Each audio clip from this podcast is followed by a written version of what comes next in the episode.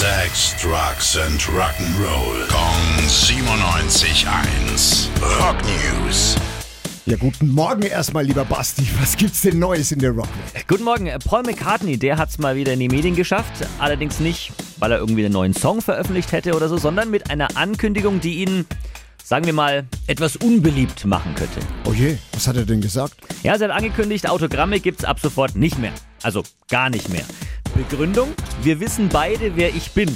Also er will, weil er so bekannt ist, nichts mehr unterschreiben und Fotos mit Fans will er auch nicht mehr machen, weil er sagt, was dabei rauskommt, das sei immer ein spießiges Foto mit einem schlechten Hintergrund und ich sehe ein bisschen elend aus. Ist äh, vielleicht ein bisschen eitel? Anscheinend. Oder er folgt seinem Bandkollegen Ringo Starr, der hat auch schon aufgehört, Sachen für Fans zu unterschreiben, schon vor ein paar Jahren. Also so ein Autogramm von Paul McCartney oder von Ringo Starr, das könnte in Zukunft gut was wert sein. Gut aufheben. Rock News. Sex, Drugs and Rock'n'Roll. Kong 97.1. Frankens Classic Rocksender.